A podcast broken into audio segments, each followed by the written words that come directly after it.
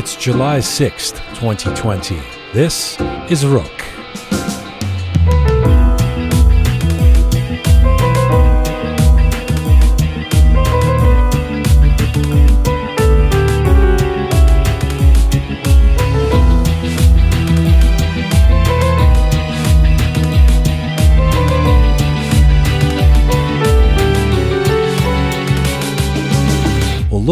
History of any of us that originally come from the Middle East, and there is no shortage of disruption.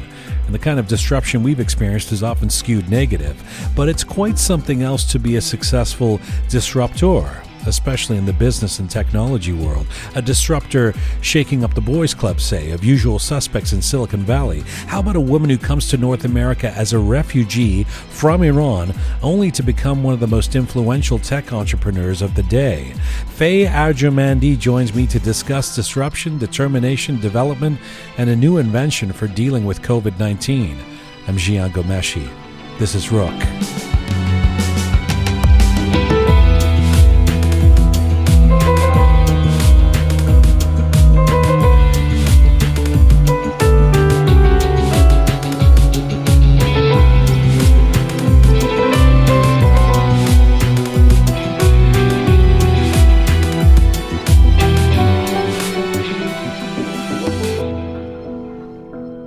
yes, yes.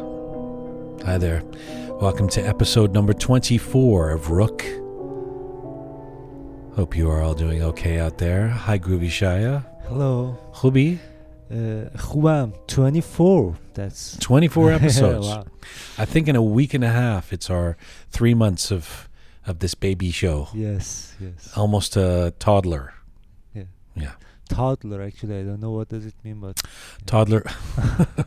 toddler means uh, it's one step of development past baby. oh Like I think toddlers can walk or Uh-huh, uh-huh, crawl. like baby, you Oh. know, the, it's not a, it's not a, just a baby Yeah, that's in a uh-huh. cradle anymore. It's a Yeah. it's a toddler. Um, I you know I ask you how you are. We come in here and we're working, getting ready for for the show, but I don't actually ask you how you are. So now I say, Hubi, uh, how how was your weekend?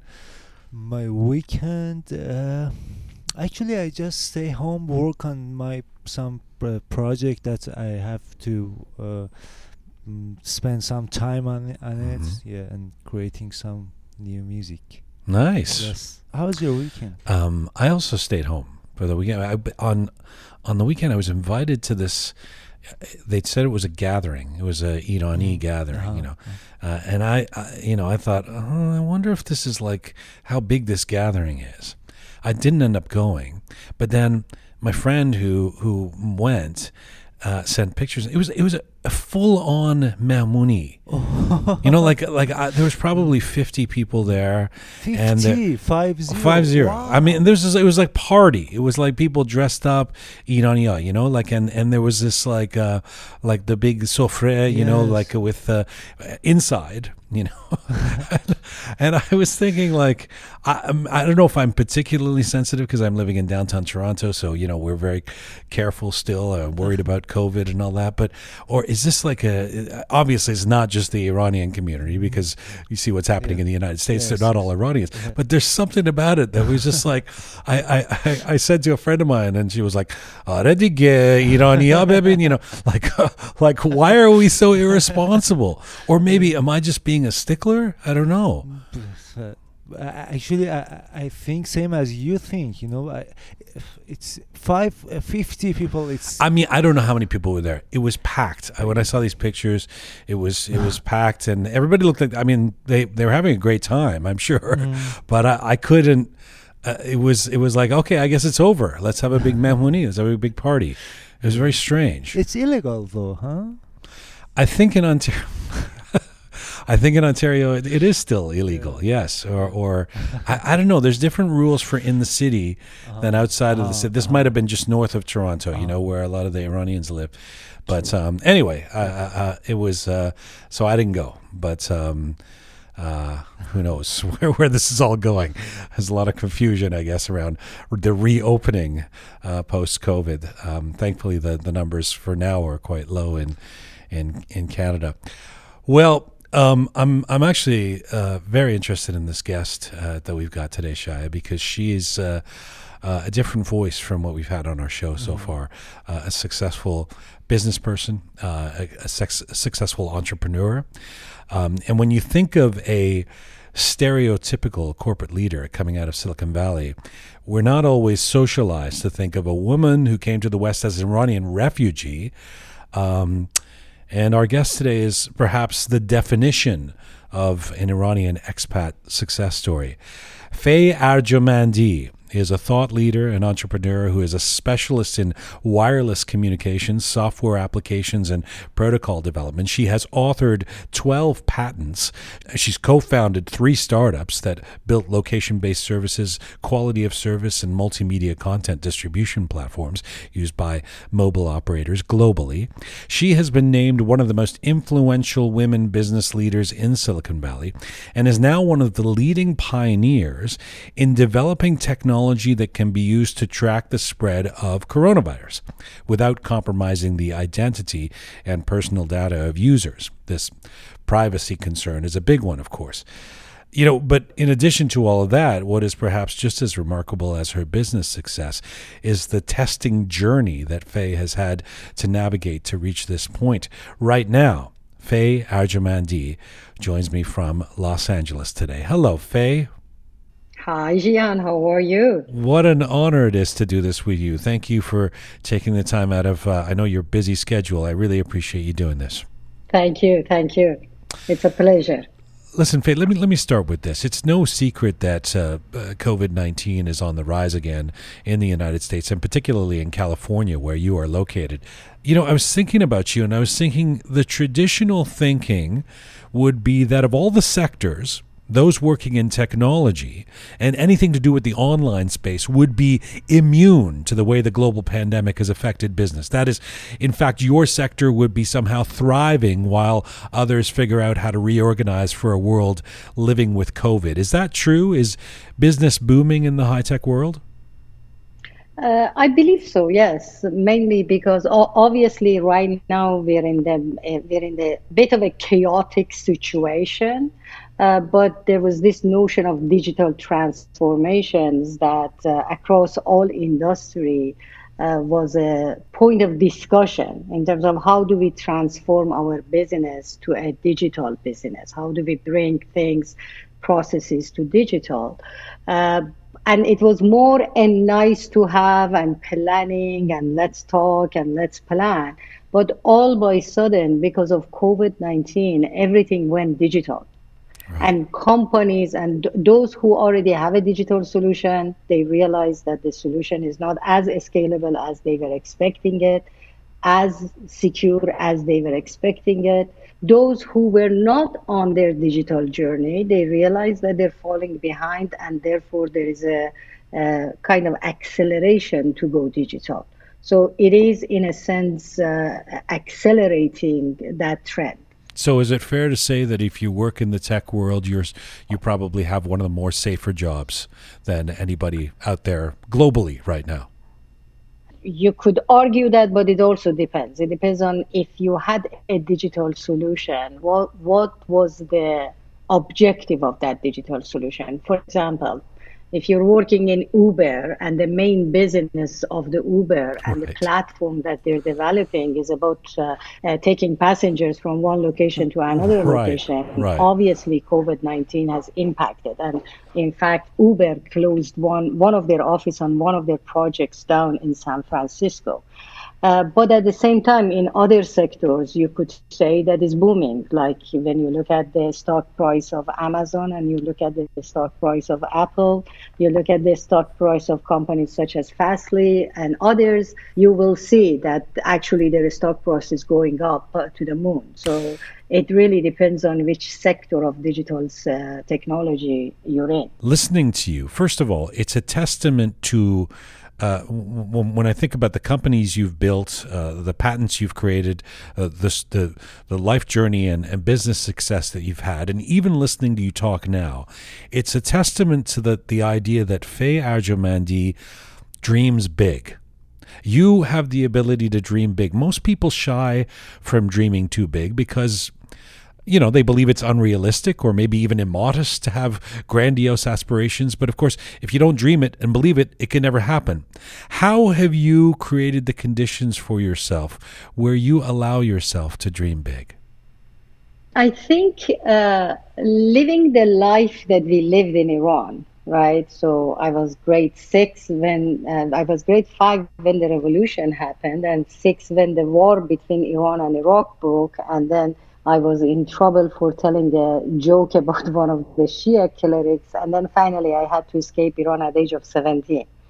I think when you live that kind of a life and then you end up in being in a survivor mode and figuring out your life, you automatically think bigger than maybe average people because it's almost like okay if i if I left that life and if I managed to be where I am today, uh, it's not about tactical steps, but it's about thinking big and, and knowing that the, the opportunities are huge and you can just make it happen. And, and it's very important to mention that yes, I did a lot of things, but I wouldn't be able to do them without a collaboration and a strength of a team uh, that were always around me and supported me, or I recruited them and joined the company. So it's also about that being able to, throughout your life and journey, almost curating the people mm. uh, that that uh, that you see have the same fa- uh, passion and have the same vision and share the same philosophy in life with you how do you learn to do that? To curate to, to surround yourself with the right people? Obviously it wasn't something that i engineered but uh, I'm, I'm, I'm a learner. I consider myself a person that learns constantly versus a knower right? And i have the curiosity to learn and i like to always explore opportunity. Again when you grow up in an environment that schools are like military your parents always want to protect you from that uh, the, the situation of Islamic Republic of Iran, and then the traditions is on the other side that you're fighting it. You realize that what you are being told as a norm, it's not norm, and you constantly uh, everything become a question. And if you are curious about those questions, you start you want to start learn. And as you meet people in your life you learn from them, and over time, you stay close to those that have the same passion and vision and philosophy in life, and you feel like you're learning from them, and they help you to be a better person every day. And that's how I keep close to all those people, and obviously you start uh, the, the, the border of friendship versus business partnership versus family start dissolving. We become just human human being that have the same vision and want to do the same thing and you start working with them and you grow your life from there. I'm, gl- I'm glad you talked about growing up um, as a way to how you've become this person who dreams big uh, or perhaps always were uh, this person who dreams big. Uh, because I wanted to go there. You know, one of the truisms I think I've been propagating uh, since we started Roqe is is that almost everyone of Iranian descent in the diaspora has some harrowing tale in their past as a result of the, the tumult, the change, the decades in the aftermath of the revolution in Iran. Uh, you are certainly no no exception. You just alluded to it there, although you skipped over it pretty quickly, and I want to get into it because it's it's very interesting. You end up leaving Iran at the age of 17 because you got in trouble with the Islamic regime authorities. Um, uh, you may not be able to go into the details, but what can you tell me about what happened? Um I was, uh, what happened is that I think grade seven, uh, I, I, told a joke about one of the Shia clerics in a school to a group of best friends. uh, and one of those best friends decided to go and sell me out. Wow. Uh, and this and is I, before I this is before you knew how to surround yourself with the right people. of course, yes, of course, of course, and uh, and it was it was yesterday in my conversation uh, with one of your colleagues uh, that I said, you know what, uh, for the first time, I realized that you kind of uh, uh, experience betrayal at that age. And, and subconsciously, without I even realize it, uh, I didn't let that scar me and make me a person that mistrust others. I continue trusting others until they prove themselves wrong. But that's what happened, and that stayed with me you know that kind of a state that trouble stayed with me and uh, continued on during my schooling until it get to a point that i couldn't stay there and i had to escape but so the the person told on you and then you you given some kind of detention or or what did the i mean how did it play out exactly? Uh, yes uh, i got some kind of detention. I got uh, asked by my parents to come to uh, school and i was questioned by by by some of the uh, Revolutionary Guard, and I obviously I had to deny it, uh, and uh, and then that kind of uh, uh, I stayed home for a few weeks, uh, and then after that I was allowed to go back to school, but I was always on their. Uh, on their monitor by by everybody, you know, uh, and at the same time, uh, I was just a rebel you know, I was just this uh, kid that wanted to live her own life. uh, and be a teenage, you know. Uh, so, in addition to those issues, I was always picked on in a school by principal and everybody for mainly basic stuff like complaining about what I wore and my haircut and how I walked mm. and, you know, things like that. So, again, all those things came hand in hand. And finally, uh, I had to escape at the age of 17. You know, if I can just stop for a second, it, it's it becomes so commonplace, especially in our community and in, in our diaspora, because so many people have stories like this, to, to sort of roll your eyes and go, oh, yeah, the Islamic authorities did. It, it, it really is, if you zoom out for a moment, and I guess from the perspective of sitting in North America, it really is remarkable. You told a joke that I mean, as a kid tells a joke in school, and this affects the trajectory of your life.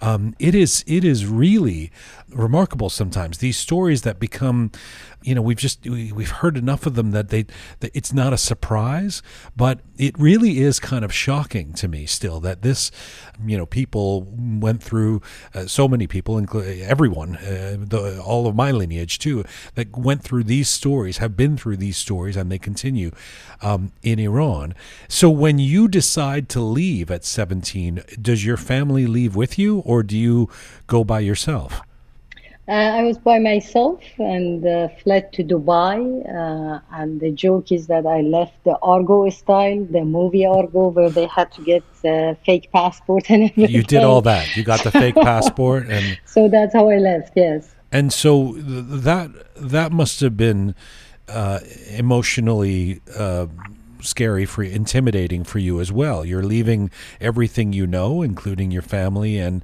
off on some kind of journey. Uh, what was your mindset at the time? You know what? I wasn't thinking about any of these things. It's just that I was put in that situation and I just had to get it done. Obviously, uh, uh, scary, but I, I thought through those experiences quite a lot. I was trying to think about what I was thinking in that time. I, I, can't, I can't remember. I can't remember exactly how I was feeling. I do remember that I was sad uh, and obviously scared, but anything else is almost like uh, it's a distant memory. And and, um, and I can't exactly remember whether it was like how it felt or anything. Obviously, every time I think about it, sadness and uh, and fear comes to me, and and I'm also quite shocked that uh, how could how could I just say yeah let's leave let's go. Yeah. This doesn't make sense anymore. Yeah. you know, without thinking about any of these things. It was almost part of life. Well, sometimes yeah. we're we're braver as teenagers than we, even though uh, we're we're also scared as teenagers. We're braver than we might be later in life, uh, and that seems to be the case with a lot of Iranians who, you know, find the strength to to to, to do make this kind of move uh, and are determined to get out. Um, sorry, what were you going to say? I didn't mean to cut you off. No, no, no. I, I, I, I was going to say that uh, th- this was part of life. When you grow up with a struggle and you're constantly scared because, I mean, you go out in the in the street and the Revolutionary Guard stop you uh, you you have a party with your friends. Actually, uh, I was in a wedding, and all by sudden the Revolutionary Guard uh, uh just attacked and uh, destroyed everything, and we had to run with high heels. We had to run and escape by jumping over a wall, right? right. So that that fear and and that fight grows in you and with you so it becomes a normal thing, right? It, it almost like it, it desensitizes you about it. So, and, and funny thing is that when I look back and look at my experience and then I compare myself with what's happening uh, in Iraq, in Syria, in Lebanon, and, and I feel like I was still part of the lucky genes.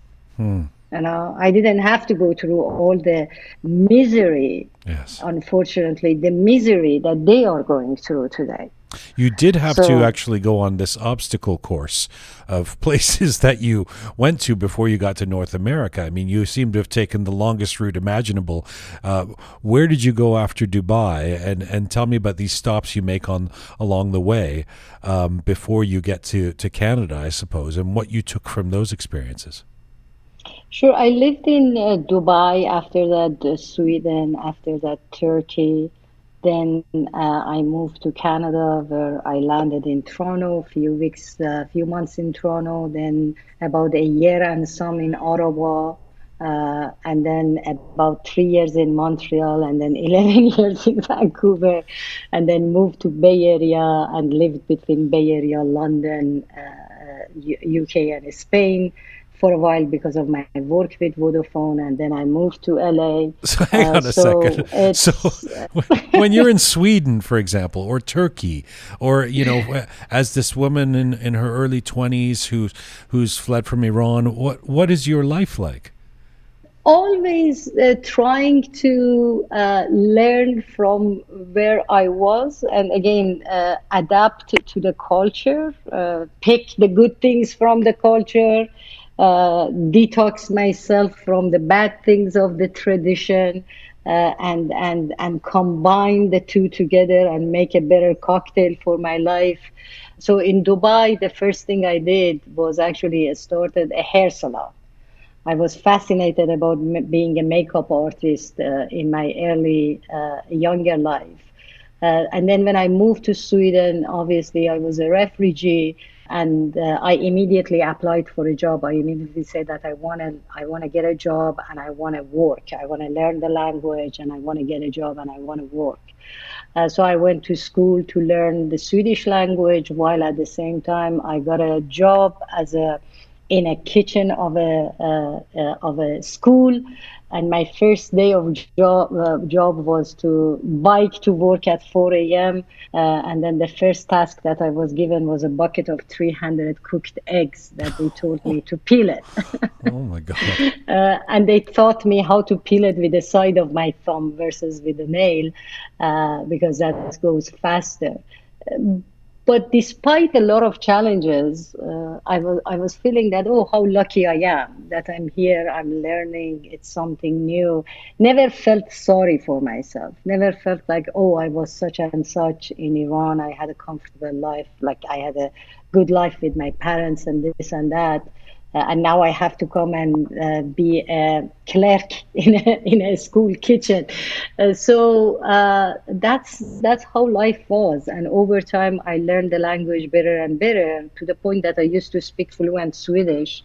Uh, and I got a hmm. job uh, with government to be an interpreter between Iranian immigrants and refugee and Swedish government. And then I decided to move because uh, the, the, the situation in Sweden at that time wasn't that uh, easy either. Uh, but uh, I, I, decided to move, and that's how I ended up in Turkey and finally in Canada. What are your parents saying at this point? Were they? Uh, I mean, I, I, guess now we're getting into the the '90s. Would, would, they would they encourage you to come back to Iran, or were they uh, encouraging you to keep going on your journey from country to country, uh, finding your place? Uh, definitely, they were not encouraging me to go back to Iran, uh, but uh, they, they were they were more encouraging me to keep pushing forward, uh, to go on. They were asking me if I need money and things like that, and I was always no. Uh, I'll I'll figure it out myself. I'll work and I make my own money. I never I never I felt so indebted to their sacrifices uh, mm. that they did for us. And I always wanted to be independent from, I felt like they did enough for us. And now it's my time. It's up to me to make my own life and to make something out of my, uh, the opportunities that I have. Uh, but no, they were they were constantly kind of supportive and go forward, uh, and that's it. Sophie, you end up in Montreal, Canada and um, mm-hmm. you've been working as a hairstylist. You have some some ambitions as a makeup artist. This is the turning point where you end up going to Concordia University uh, for engineering.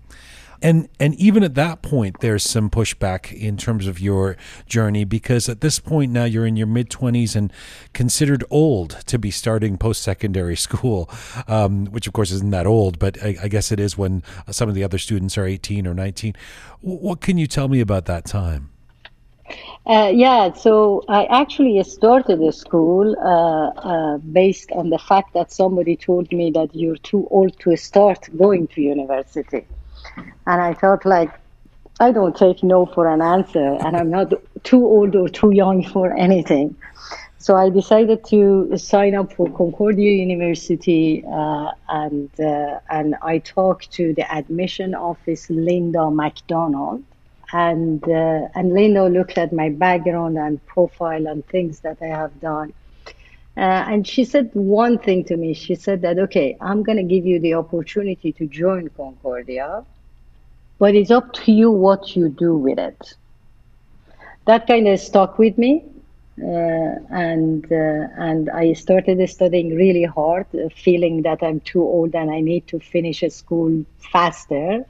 So I was taking instead of uh, like 12 credit per semester, I used to take 20, 21 credit per semester.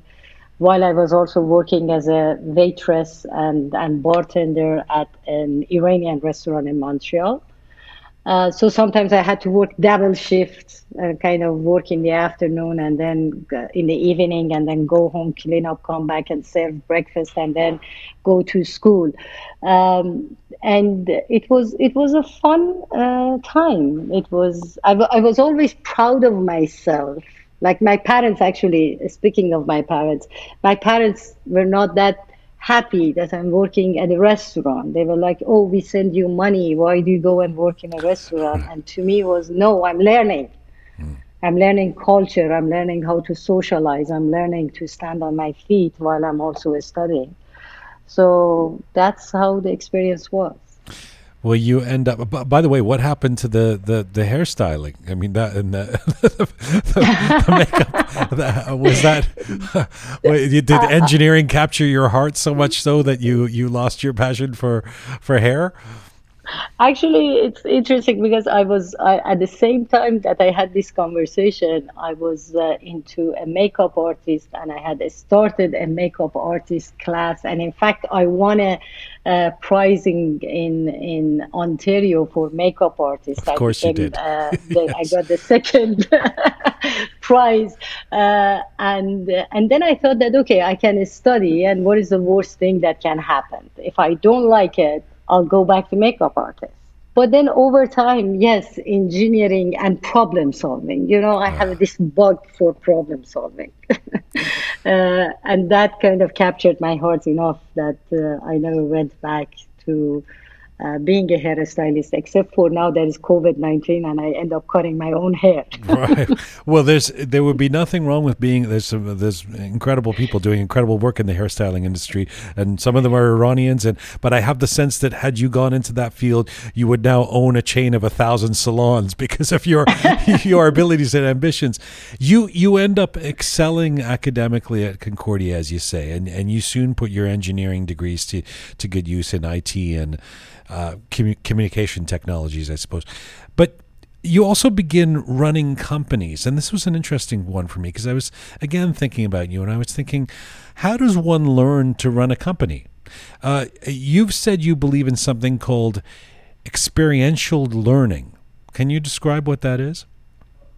Problem solving is a basic tool of life for me. You know, you have a problem how do you address it?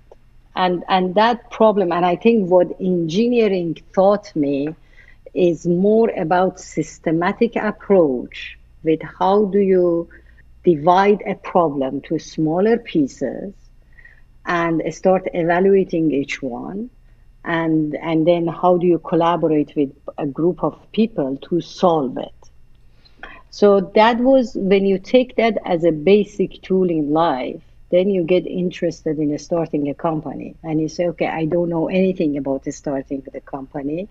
Where do I start? You start by saying, where do I re- register a company? Do I have to register a company? So that's how I started. And that's what I call uh, uh, learning while you're doing mm. something. And also not being afraid of asking for help and finding people that can help you in that journey. And, and some of those people end up backstabbing you. Uh, I mean, I have uh, my fair share of being backstabbed uh, many times. And, and some of those people stay with you for life. You know, I have one of my team members that I started. It was one of the individuals that I started my first company with, with, with him. Like he was, uh, he joined our team. I was his family member in his wedding. I was I was the person that was his family member in his wedding, and 20 some years after, uh, he's still working as one of the executive team members at uh, mimik with me. So there were people that backstabbed me, and they're no longer in my life. But I, again, you don't hold grudge from right. for any of these things. You just learn and you move on how to do things better next time. Why don't you hold a grudge? What's what's the um, tell me about why it's important to not hold a grudge? Uh, it's a negative energy that takes energy off of you more than off of the other people that you're holding the grudge on. Right. right? If I'm if I'm if I get so negative and my heart gets so dark that oh this person ruined my life oh this person did this or oh this person I never gonna do anything for them or, or no in reverse. I wish you all the best in your life and may the universe teach you how to be a better person and you move on. You know you don't spend uh, an epsilon of time uh, on thinking about that person. I gotcha. Uh, and you don't uh, spend an epsilon of uh, uh, a, a, small corner of, of your spirit, mind, and heart and emotion uh, to maintain a negative thought of that because it, it, it hurts you more than it hurts the other person. the other person, as far as I'm, I'm concerned, may not even know right. that you're so upset with them or they don't care. So, what's the point? So, so Faye, since you ultimately chose the high tech sector as your career path, you've been involved in many innovative projects. We talked about all the patents, all the companies you founded.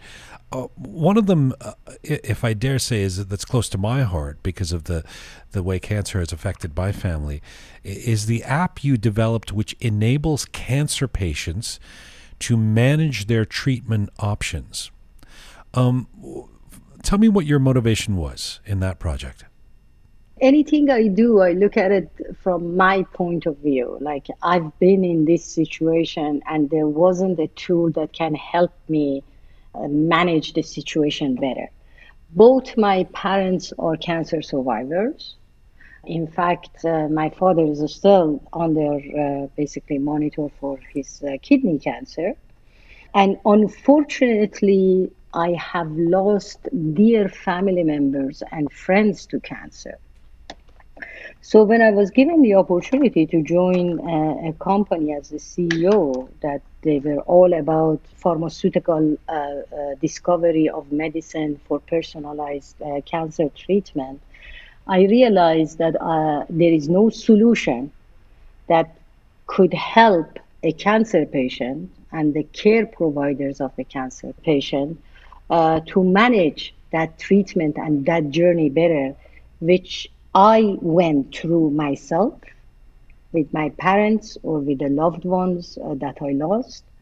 So I thought, why not applying my technical skill set with a view of a patient and family member of patient to deliver a solution that can help them through that journey. Mm.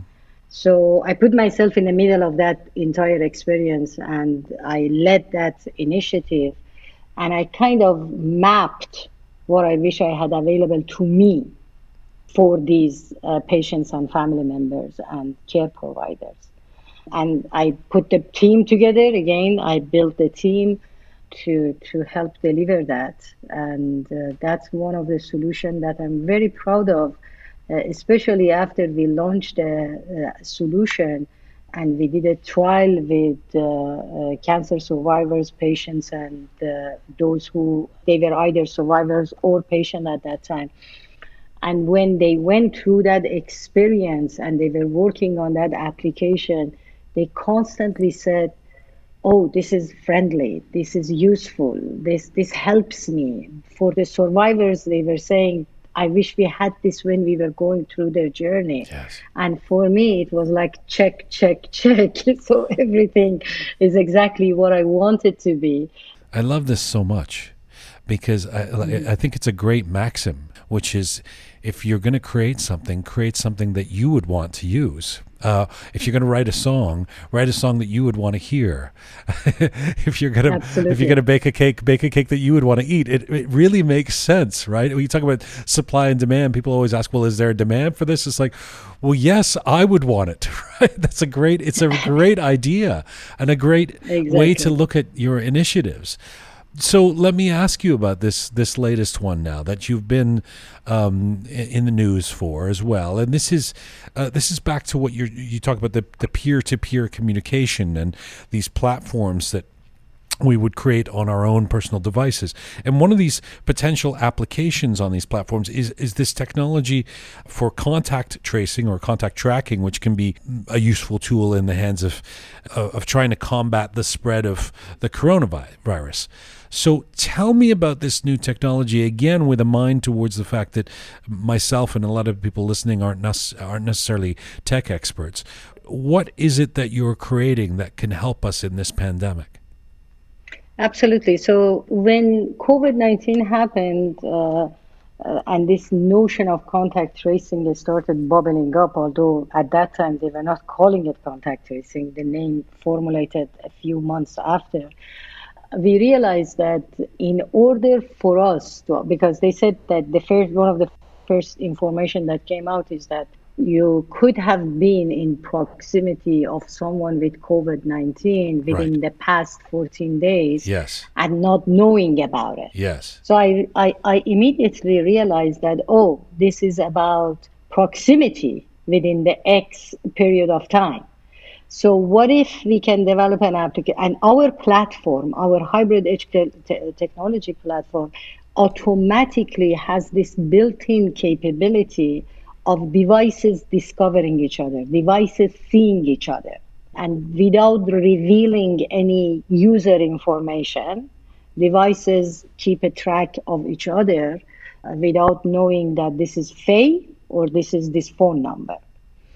And I realized that, and, and with capability that our system has, data remains on device. Again, this is a concept that I, I refer to it as almost like the same way that you have money in your uh, pocket, the same way you need to have your data in your pocket. So it's almost like a data wallet. There's a data wallet uh, uh, notion that the data remains on your device. And therefore, now um, on one side, our devices can discover each other. On another side, our devices keep our own data in our own device and in our own control that I can say who can see it or who cannot. Uh, and at the same time, because these devices are now cloud, each device is a cloud, I can send direct message to a group of devices right? So I can create a communication between these devices, again, without the necessity to always go to cloud. Okay, sorry, sorry. Uh, so just let me let me stop ahead. for a second. So are you saying that?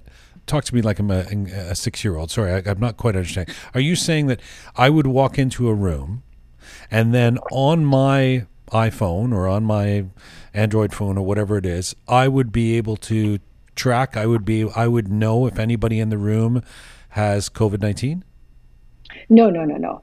You you you walk into the room and devices are discovering each other. Okay. Now there are some address, so we create this random address.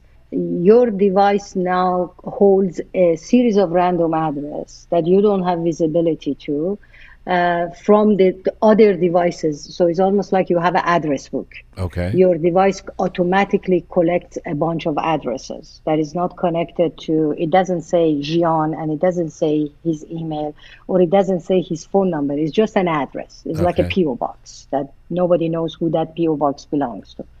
So you hold a bunch of address and I am in the same room, I'm holding a bunch of address.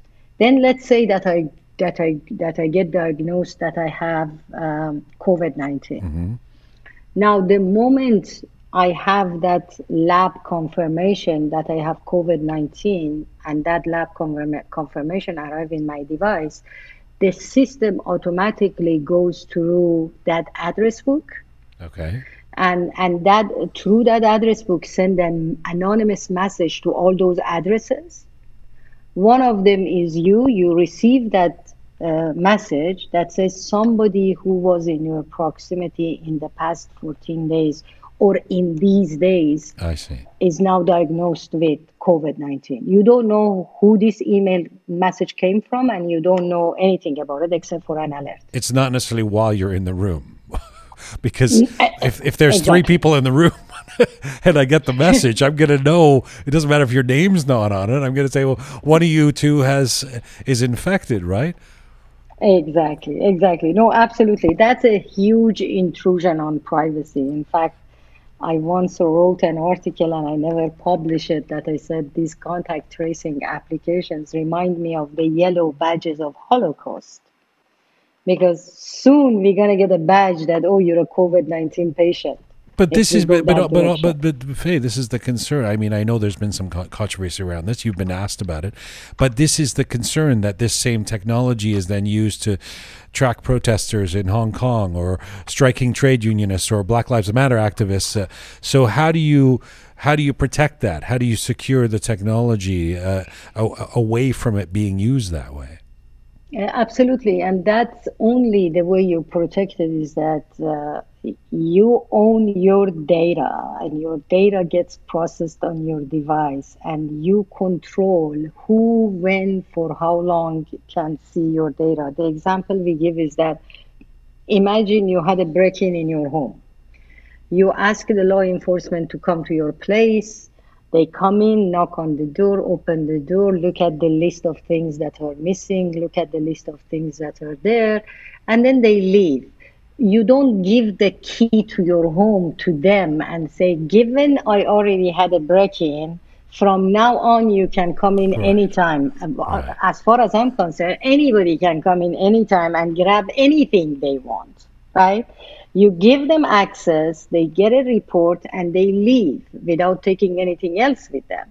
And that's what data should be treated moving forward. This is a very risky uh, situation, and it's a risky time because uh, what Apple and Google are suggesting, and they approach it with, they're adding this capability to the operating system, and that capability is about Bluetooth address tracing. And contact tracing is not only about Bluetooth address tracing. It's not only about that contact tracing because now I'm a patient Now I need to access my healthcare provider. As a technologist, I know that from the time that my data leaves my device to the time that my, my data gets to my healthcare provider, there are few middlemen in the way as well, with a risk to get a snapshot of your data too. Right, right. Right. So what I'm saying is that now at the time that I'm uh, that I get sick and I need to have my healthcare professional, instead of going through all those middlemen, now the healthcare provider can come to my device to see a group, a series of data, and still provide me the service that I need. Right. And that's where the edge cloud versus cloud is, right? Because with cloud, the healthcare provider need to integrate with the backend of an application through the cloud, a remote which potentially place. anyone imagine, Right.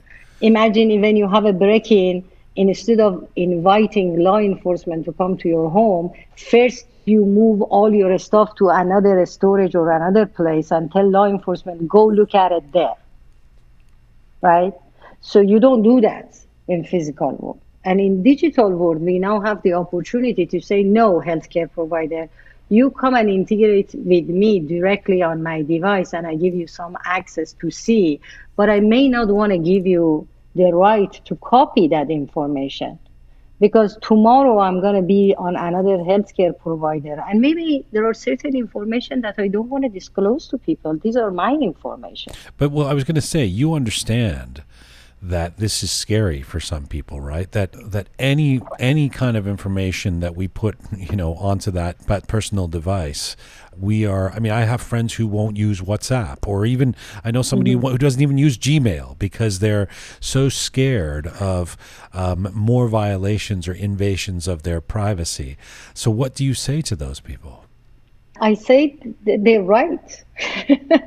I say they're right and they should be scared. And even I told the Canadian government that I will not download that application myself. In fact, I will stop updating my operating system on my phone because it's it's almost like they're promoting security by obfuscation, meaning that they're not telling you what they're changing and how that impacts you long term. So, and I told the government that in order for contact tracing to be adopted successfully, you need about 60% or more in any region at any time where the group of people are uh, together.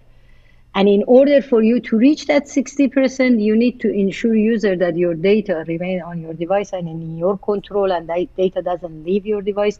And, and that's not only through the contact tracing time, but through the entire experience telling people that don't worry about it, it's not going to eliminate my doubt right. to download it. So, what is the status? And it has to be an application so that I can delete it versus an OS uh, right, uh, right. update.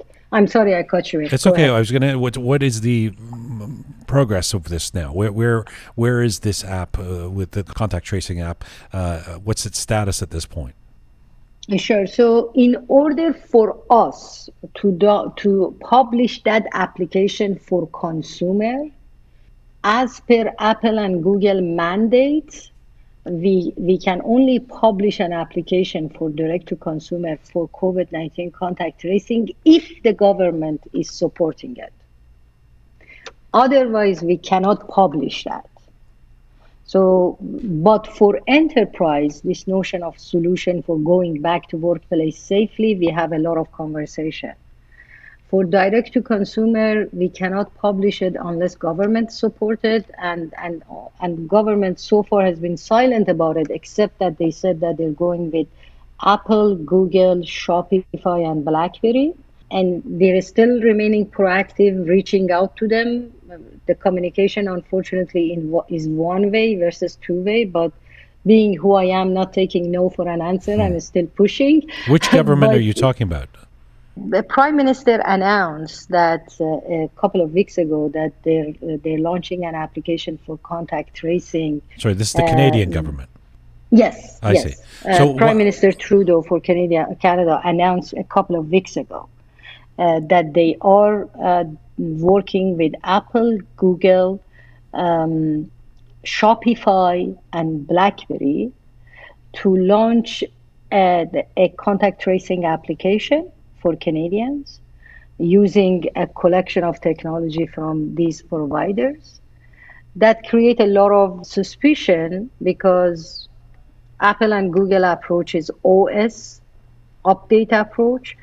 It is not clear what is the role of one of the largest shopping platform provider in the world huh. is right in launching the application so we'll see we'll see which way uh, but but there hasn't been any successful contact tracing launch anywhere in the world mainly because people are afraid of adopting it for the right reason sure but you're you're in LA is there a reason why you're just going to the Canadian government i mean what about the US government or for that matter UK or German government or whomever we have a lot of conversation with all governments we have a lot of conversation with all governments, uh, both in U.S., Canada, U.K., Germany, and it is still ongoing.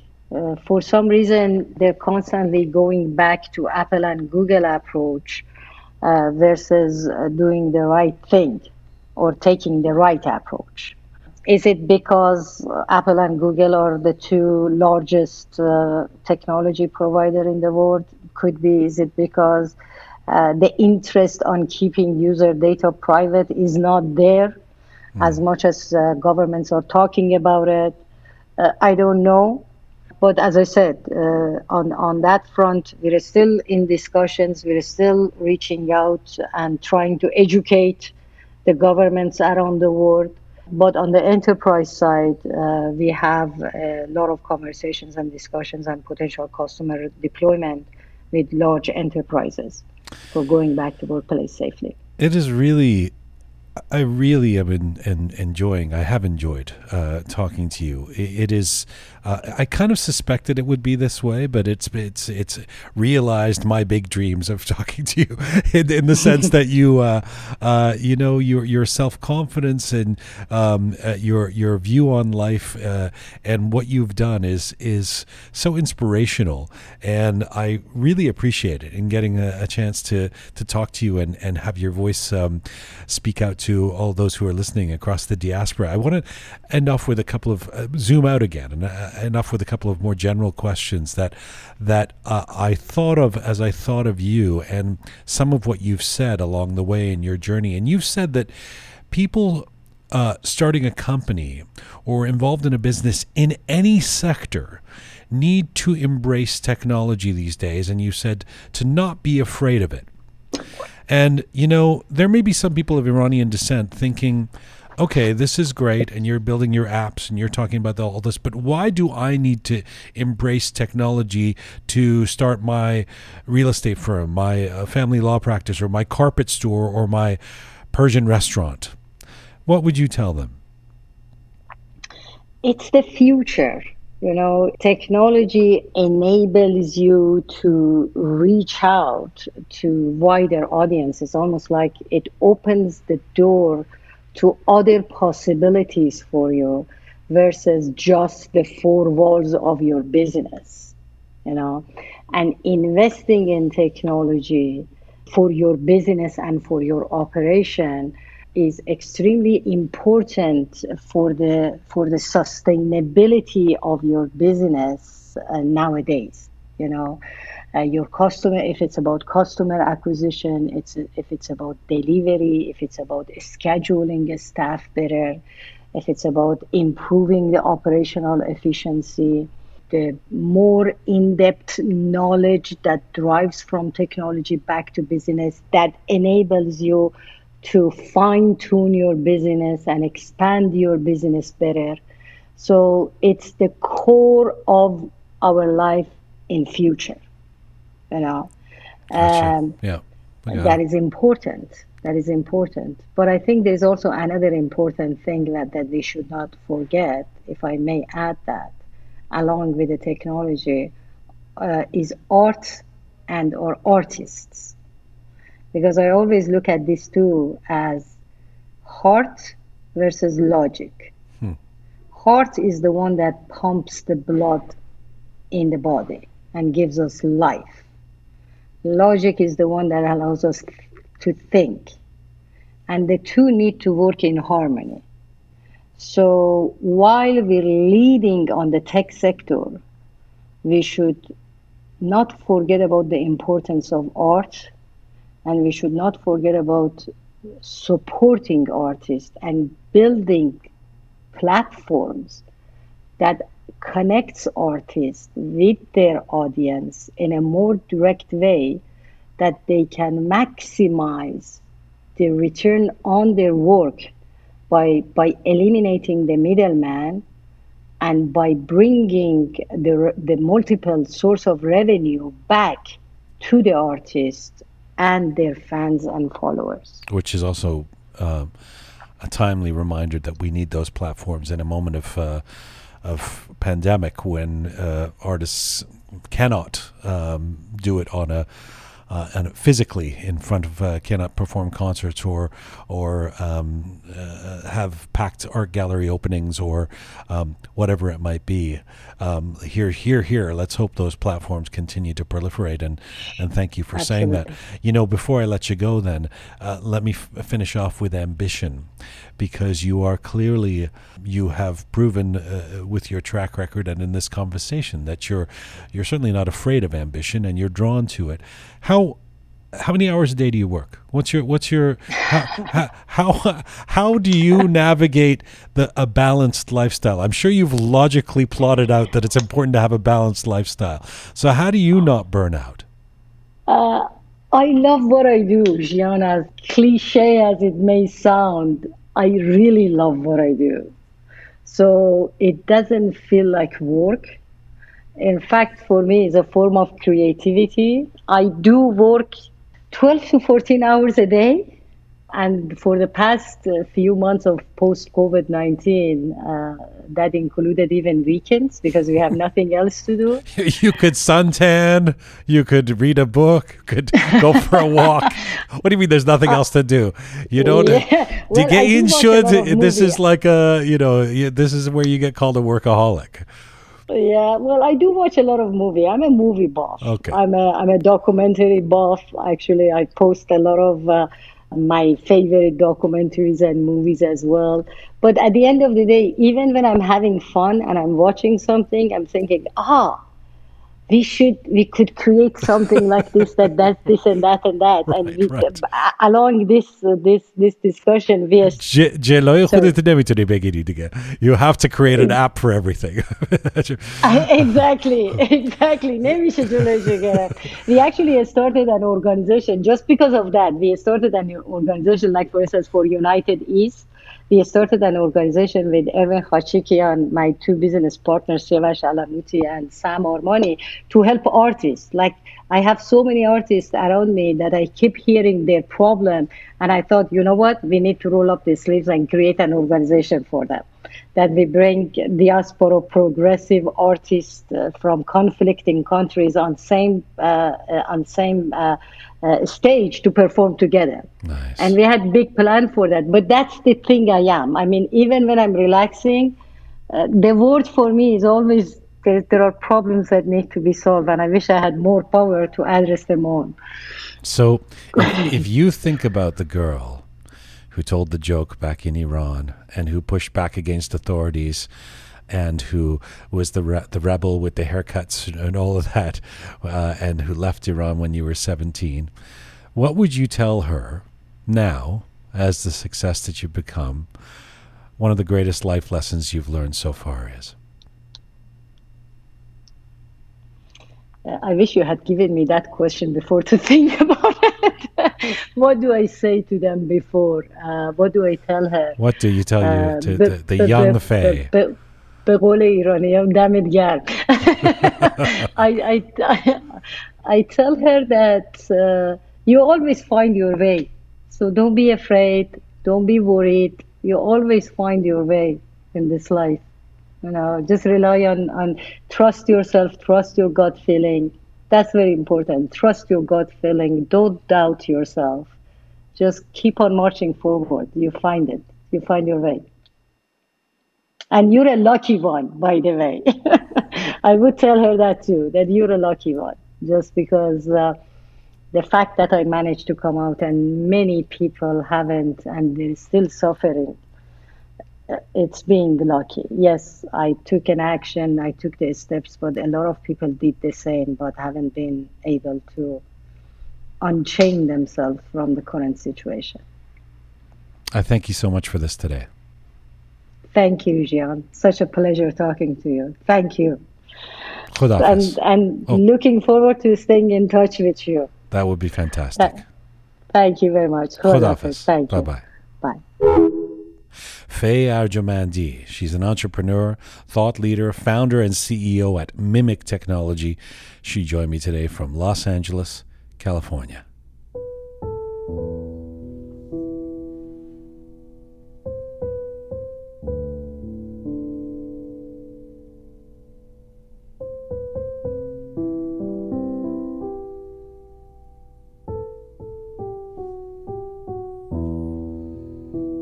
Sounds of Shaya there, live, playing that keyboard as we say goodbye. Uh, thank you so much for listening today. I was wondering if it was going to be distractive, distra- disruptive, distracted, distracting. Shia is disrupting uh, this now. Uh, it sounds good. Keep going. This is full time for Roqe today. Thank you so much for listening. Thanks to our whole team for putting this together. Roqe, uh, sorry, info at roqemedia.com is where to find us or on any of our platforms. Please subscribe. And uh, I want to go out on some music. Um, so, you know how Faye, can you talk and play at the same time, Shaya? yes, You know how Faye seemed like she was going from one place to another, Yes. nomadic all over the world. yes, yeah. So I've got a song for you. Bilit yek tarafe, Oh, one way ticket yep. from 2014 from Sogand. Yeah? Yes. You approve. Thanks again, everybody. I'm Jian Ghomeshi, Mizun Bashin.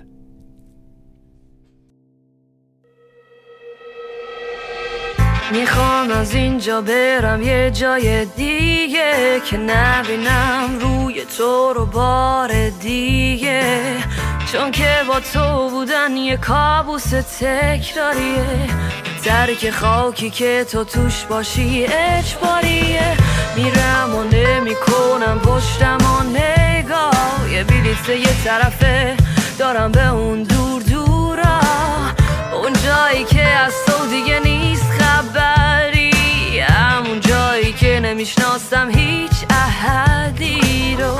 جایی که نداره راه برگشتم. اون جایی که میگن توش هیچ کمری نشکسته. از عشق. بازی باهات نمی‌کنه سرنوشت نشکسته از عشق نشکسته از درد روزگار. دیگه که چشمو میبندم. نمی‌خوام ببینم خواب تو رو. دفعه دیگه که دارم من میخندم. نمی‌خوام بکنم یاد تو رو. من بودم با دلم تنها با اومدی یه هوی این دلم مال تو شد. ریشه کردی توی قلبم و نمیری. بذار که بمیرم. پاشو برو. دفعه دیگه که چشمو میبندم. نمی‌خوام ببینم خواب تو رو. دفعه دیگه که دارم من میخندم. نمی‌خوام بکنم یاد تو رو. من بودم با دلم تنها و اومدی یه توی قلبم و نمیری بذار که بمیرم پاشو برو. میرم جایی که به هم نرسه دست تو دلم از خزونه زندگی خسته شد. میرم به امید فصلی نو.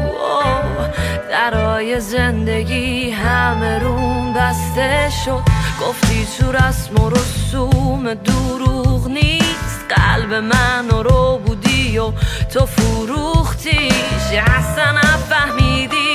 چی آوردی به روزم